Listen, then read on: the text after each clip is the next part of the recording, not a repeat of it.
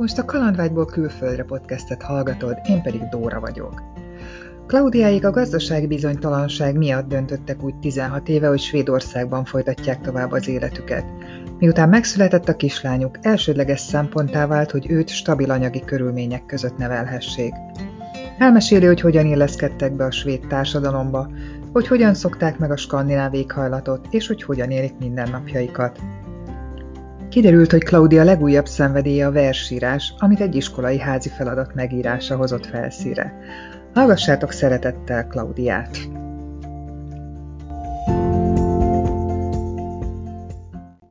Liszi Klaudia vagyok, Dunaújvárosban születtem 1972-ben. Szolnokra költöztünk, amikor nyolcadikos lettem apukám állása miatt. Tulajdonképpen ezzel én azt gondolom, hogy a, abban, hogy kirántottak az eredeti közegemből, az otthoni környezetből, Dunaújvárosból, így egy mobilitást is kaptam a, a szüleim által. Szolnokról mentél? Szolnokról indult? Nem, nem, nem, nem Szolnokról. Apa röplabdaedző volt, és azért költöztünk oda, mert ő kapott Szolnokon egy állást, és akkor így anyát meg engem is nyilván oda vitt a városba. Hét évig voltunk ott, amíg apunak a szerződése tartott, utána visszaköltöztünk Dunaújvárosba, ez 1992-ben történt, és én onnan mentem ki először Angliába, mert nem éreztem jól magamat otthon, és a nyelvet szerettem volna mindenféleképpen megtanulni. És akkor utána hazaköltöztem egy év után, és onnantól kezdve pedig Budapesten éltem. 2005. júniusába költöztünk ki Svédországba, akkor, amikor már összeházasodtam a gyermekemnek az édesapjával. A lányom akkor 10 hónapos volt. Miért pont Svédország? Krisztiánnak, akkori férjemnek a nagybátyja itt élt Svédországba, és ő többször volt náluk, és mindenféleképpen el akartunk jönni Magyarországról, vagy kiköltözni valahova Európába Magyarországról, mert egyikünk sem látta biztos sem anyagi, sem gazdasági, sem oktatási, sem politikai lehetőséget arra jónak, hogy a gyermekünket ott neveljük fel. És mivel én értem Angliába egy évet, és az akkori helyzetet nem éreztem stabilnak, ott sem. Majd dolgoztam Görögországban egy rövid időszakot, öt hónapot, egy nyáron 97-ben, teljesen hasonló rendszer és keretek között működik, mint Magyarország. Ott sem éreztem stabilnak ezt a lehetőséget, és akkor összedugtuk a fejünket, és akkor a Krisztián mondta, hogy próbáljuk meg Svédországot mert hogy, ott, mert hogy ott teljesen más és biztonságos a rendszer.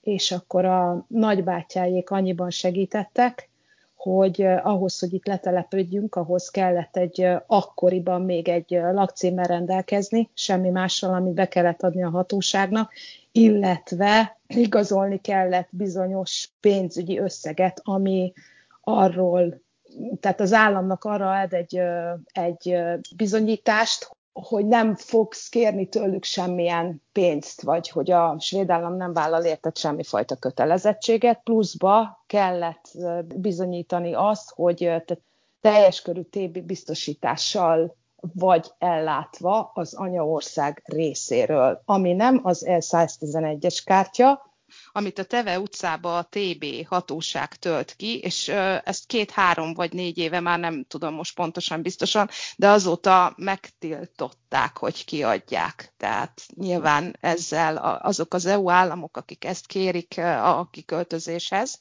oda nem nagyon lehet menni, már csak munkaszerződéssel és munkaviszonyjal. De akkor jól értem, hogy az adminisztráció az viszonylag gördülékenyen ment. Igen, annó 2005-ben, amikor mi jöttünk, akkor, akkor igen, nyilvánvalóan a pénzt azt be kellett tenni, tehát mi eladtunk mindenünket, ami rendelkezésünkre állt, be kellett tenni bankszámlára, és akkor hivatalosan bankszámláról egy svéd bankszámlára kellett átutalni a pénzt, hogy lássák azt, hogy ez a rendelkezésedre áll, és akkor ennek utána tudjanak nézni. Már hogy a, a bevándorlási hivatal. Felkészültél-e? Ha igen, mm. akkor hogyan Svédországból? Igen, interneten keresztül, mivel ugye akkor már egész jól beszéltem angolul, és a svéd hatóságok, ők az összes információt, ami a bevándorlással kapcsolatos, felteszik a saját honlapjaikra, elsősorban svédül, de nyilvánvalóan angol nyelven is, így minden információ elérhető a weboldalakról, tehát az interneten keresztül, pluszban mi bementünk a nagykövetségre Magyarországon, Budapesten, és kértem segítséget azokkal a kérdésekről, amik engem foglalkoztattak. Hogyan lehet házat venni, lehet-e lakást venni, mik a lehetőségek, mennyi pénz kell a kivándorláshoz, milyen szociális háttérrel fogad be Svédország, mint EU-ból jött bevándorlókat vagy betelepülőket. Ezek voltak azok a kérdések, amik engem foglalkoztattak, pluszban az óvoda és az iskola rendszer nyilván, mivel a gyermek akkor 10 hónapos volt, és van-e lehetőség nyelvtanulásra, ezért fizetni kellett. Tehát ezek voltak azok, amik, ezek a kérdések foglalkoztattak. Egybeesett az, ami tájékoztatást ott kaptál, és amit végül megtapasztaltál? Az internetes tájékoztató az nagy mértékben az volt, ahogy a svéd rendszer működik. A nagykövetségről sokkal kevesebb infót kaptunk, ők is azt mondták, hogy legyek szíves elolvasni ezt, meg ezt, meg ezt a honlapot, viszont a, a, azt az információt, amit ott megkaptunk, azt nem találtuk volna meg anélkül, hogyha nem megyünk oda a nagykövetségre. És amikor kiköltöztünk, akkor, akkor igen, tehát hogy, hogy nem volt semmi fals dolog benne. Az angollal tudtál boldogulni? Hivatalos szinten igen, tehát amikor a bevándorlási hivatalba kellett menni, vagy amikor a gyermeknek kellett az óvodai kérelmét, ugyanis nincsen bölcsöde, egy éves kortól van Svédországban óvoda lehetőség, egyben van az óvoda és a bölcsi, hogy ha részletezni lehet ugye a magyar rendszerrel a különbségeket, vagy hogyha ezt így, mm. így lehet mondani.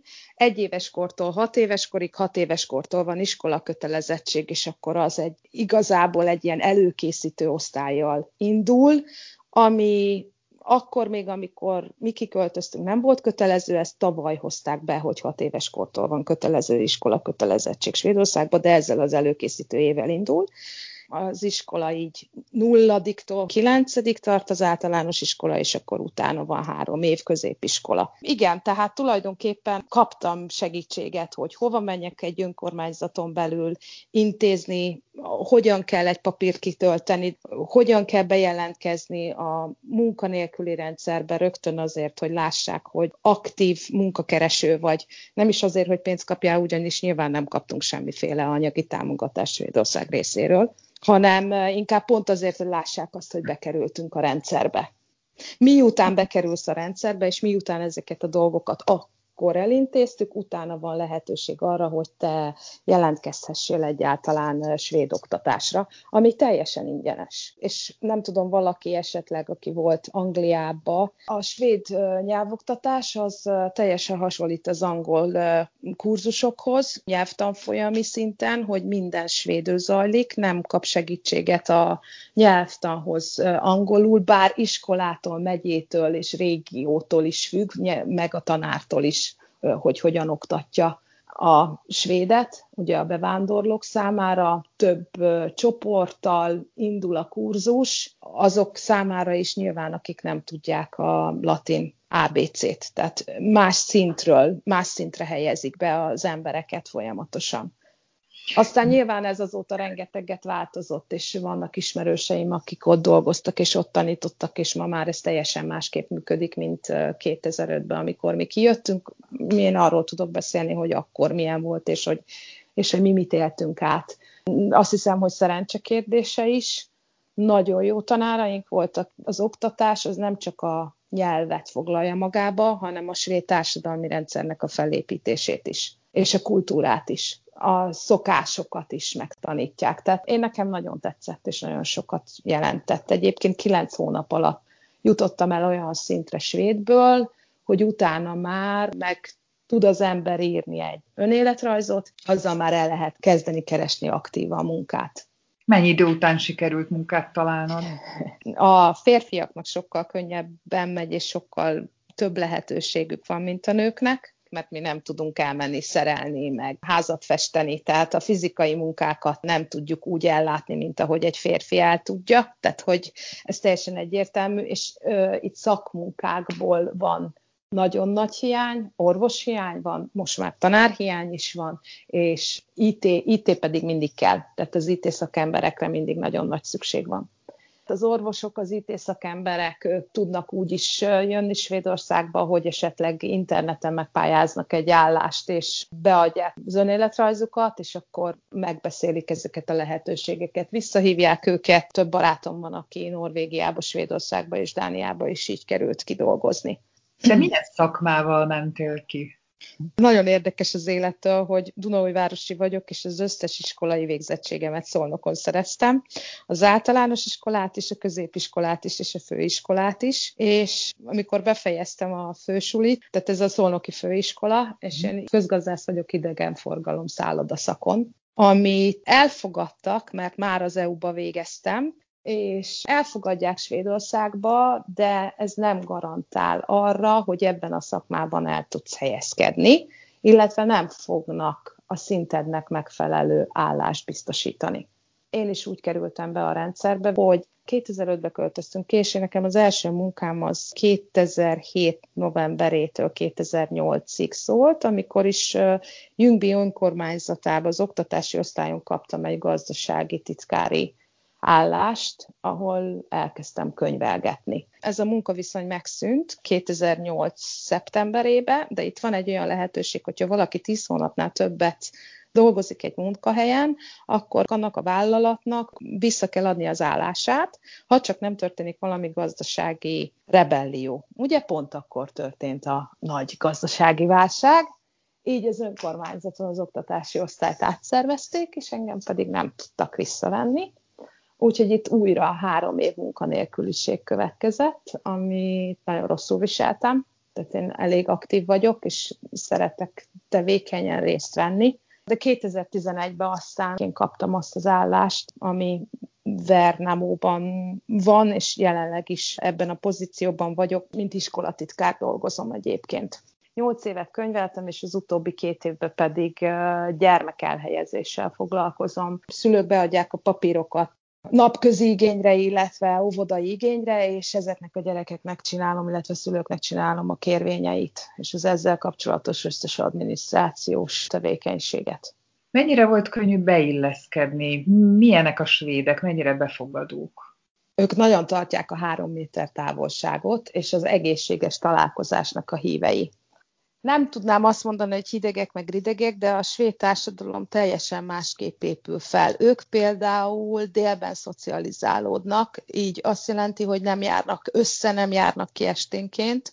Nyilvánvalóan az országnak a nagyságából is eredez, hogy a családok szétszóródtak, nagy családok vannak, és a családok szeretik inkább a szabadidejüket egymással tölteni, már amennyire lehetséges. Tehát ők a szocializációt, meg ezt a gyerek kapcsolódjunk ki, menjünk el bulizni, ígyunk meg munka után egy kávét, menjünk el sportolni együtt valahova, vagy sétálni, ezt nem nem nagyon veszem én észre, hogy lehet velük csinálni. Akikkel én tartom a kapcsolatot, és ő nekik a baráti körükben is igen kevés az, aki úgy tudott beilleszkedni, hogy lett svéd barátja. Nekem sincs. Munkatársaim vannak, akik nagyon elfogadóak, itt nagyon működik az élni és életben hagyni, vagy élni hagyni, tehát hogy nem bántanak, nagyon elfogadnak, támogatnak, látják a fejlődésedet, ezért megdicsérnek, tehát motiváltnak érzed magad arra folyamatosan, hogy te többet és jobbat adjál. Magadból is, és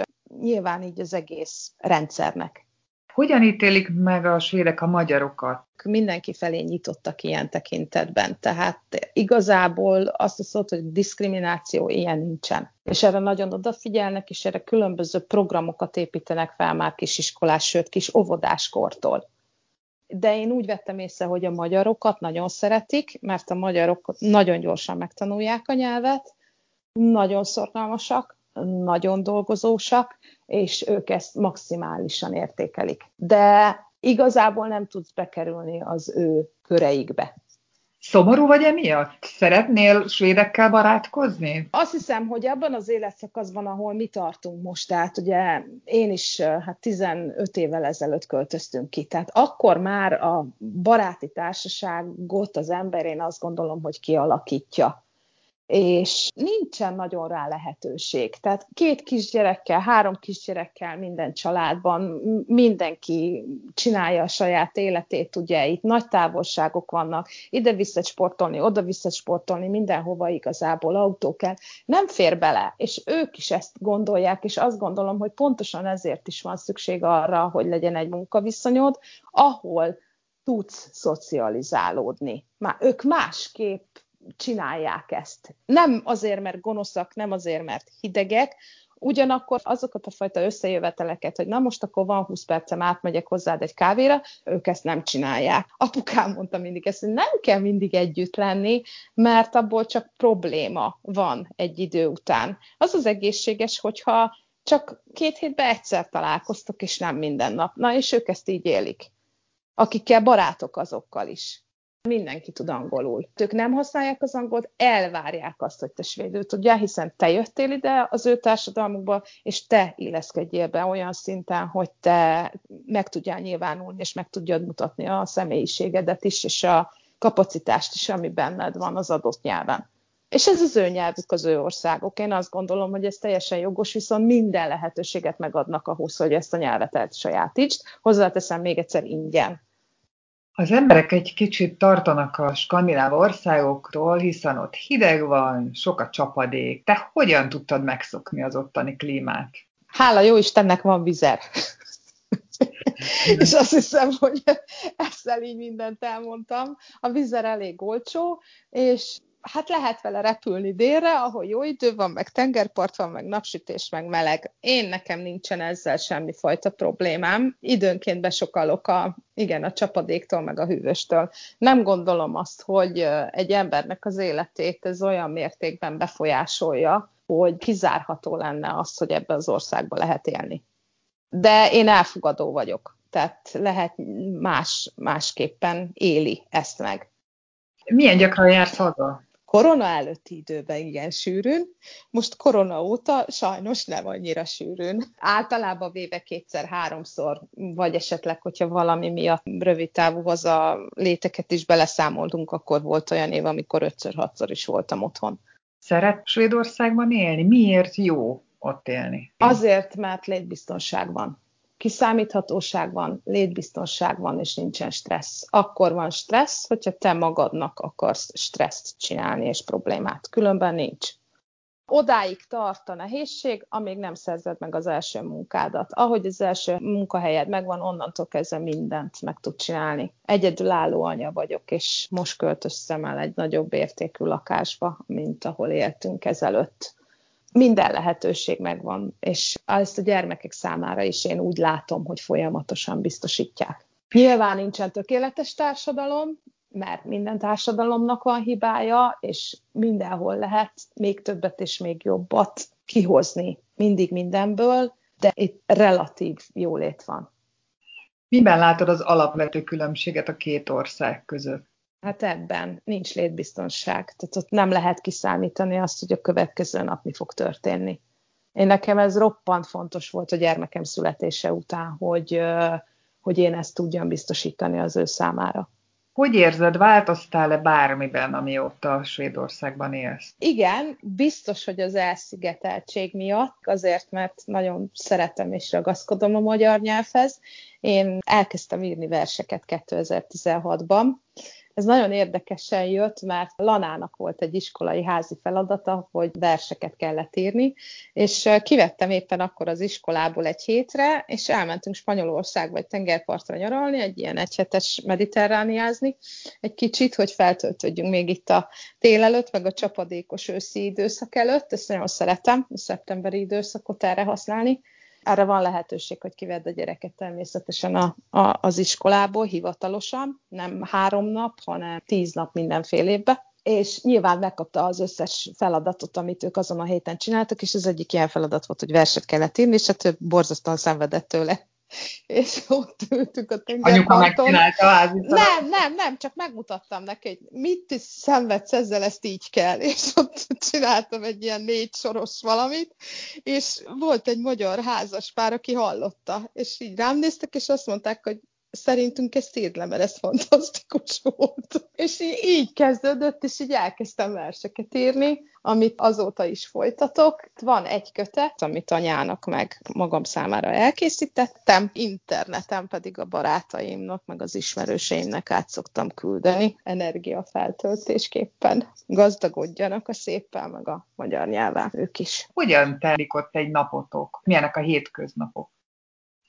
A gyermek 16 éves ő középiskolába jár, ahol mindent angolul tanulnak, kivétel a svédet, tehát ő megy reggel iskolába, délután hazajön, amikor volt edzés, akkor teniszezett, most ugye korona időszakban minden megváltozott, nekem is, őnek is. Én mentem dolgozni, szeretek korán kelni, és akkor reggel koránra járni azért, hogy délután együtt tudjunk lenni elég aktív vagyok, sokat sétálunk utána, munka után, és hát squasholok, tehát ezt próbálom úgy folyamatosan kordába tartani a testemet, hogy odafigyelek az étkezésre és a, és a mozgásra is, erre nagy szükségem van. És hát a gyermeket is, ő is ilyen aktív, tehát megy a munka, és megy az iskola, és hát ez ilyen teljesen természetes, hogy a sport, meg a mozgás és a főzés és a mosás, és akkor ezek a dolgok, amik vannak, ez így beépül az életbe.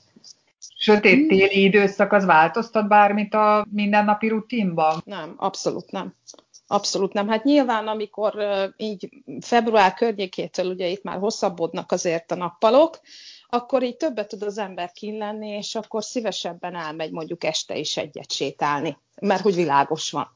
Tehát, hogy inkább csak ennyibe. Nagyon szeretik a belső hangulatot a svédek, ami egy otthonban van. Sokat gyertyáznak, sok zenét hallgatnak, nem szeretik a direkt megvilágítást, inkább ilyen indirekt lámpák vannak a lakásokban.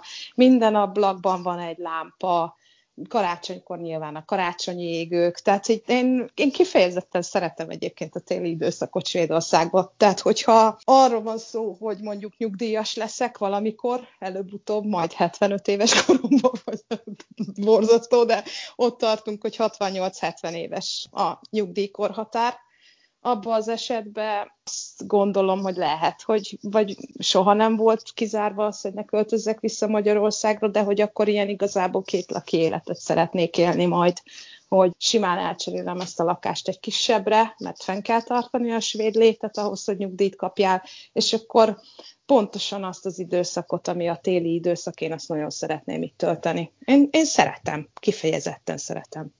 És a nyarat meg szeretem nem itt tölteni, mert hogy az nekem hűvös. Tehát, hogy két hét intenzív 28-32 fok van, az szokott lenni itt is, de annál hosszabb ideig nem, és akkor visszamegy erre a 18-22-23 fokra nyáron, és én abba fázom. Télen meg mindegy, mert télen meg mindig van rajtad kabát, meg púcsi, meg mindenféle, és akkor az úgy jobb. Tehát én szeretem a 24 fokot.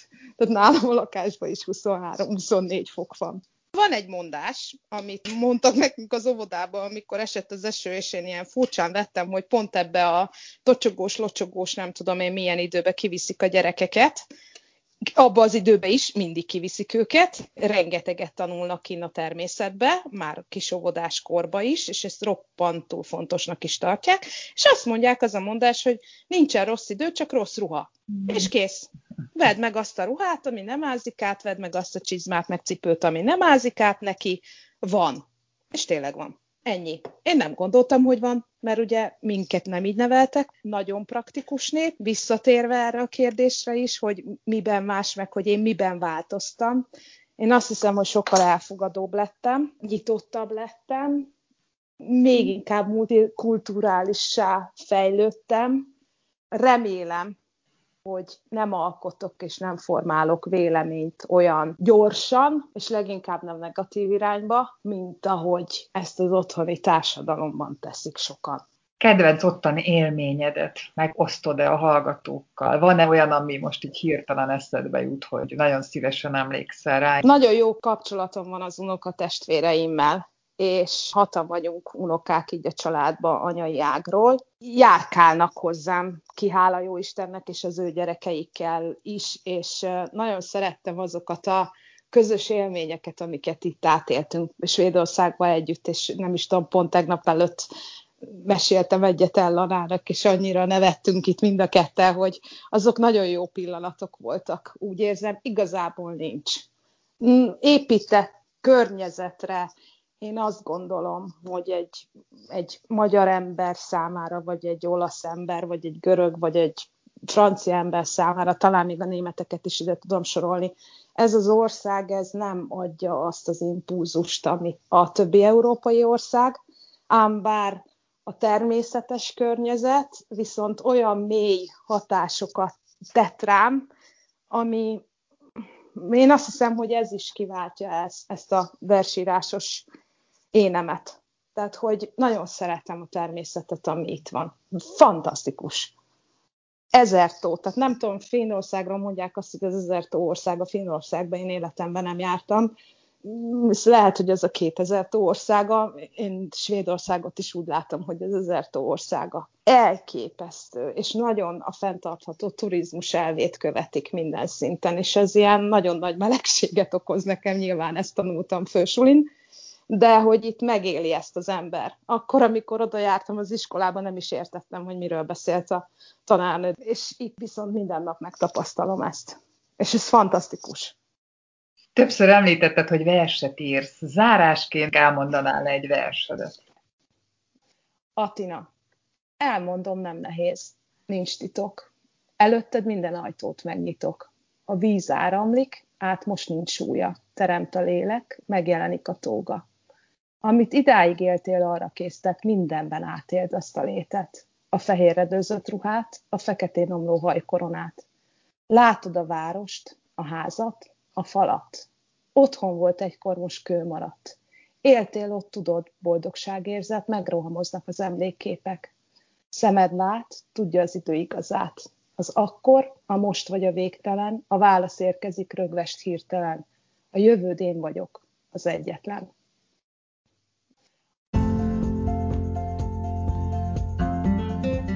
Köszönöm, hogy meghallgattad Claudia történetét, remélem tetszett a vers és a beszélgetés.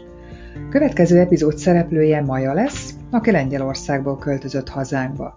Kiderül majd, hogy miért Magyarországot választották otthonuknak, és sok más érdekességet is megtudunk tőle. Remélem akkor is velem tartasz. Ha még nem tetted, kérlek iratkozz fel a csatornámra. thank you